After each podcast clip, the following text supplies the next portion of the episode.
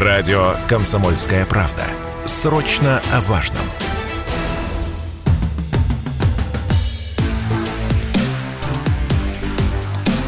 Честное риэлторское.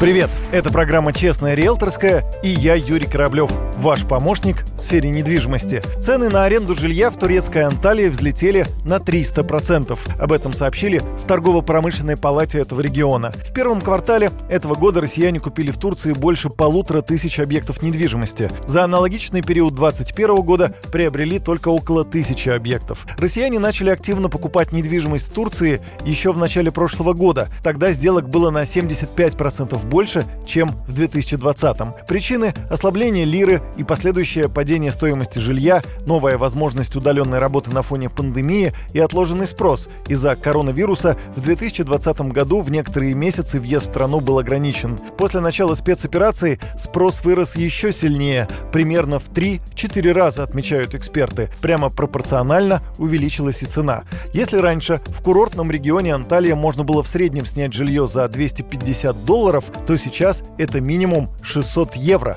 В переводе на рубли это более 50 тысяч. Вот что радио «Комсомольская правда» рассказал автор YouTube-канала «Дом за бугром» Станислав очень много людей поехало сюда, и здесь произошел наплыв. Естественно, выгребали самое-самое-самое дешевое, потом переходили к среднему. Постепенно весь рынок приподнялся. Итого стоимость покупки выросла относительно осени 2021 процентов на 50-60 это гарантированно. Это за последнее время. Аренда выросла в два раза, это точно, может быть даже в два с половиной-три. Если раньше можно было арендовать самую дешевую недвижимость за 200-250 долларов, то сейчас минимум 600 евро. И в то же время никто не перестает ее арендовать, и поток не останавливается, люди едут, едут, едут, продолжают ехать.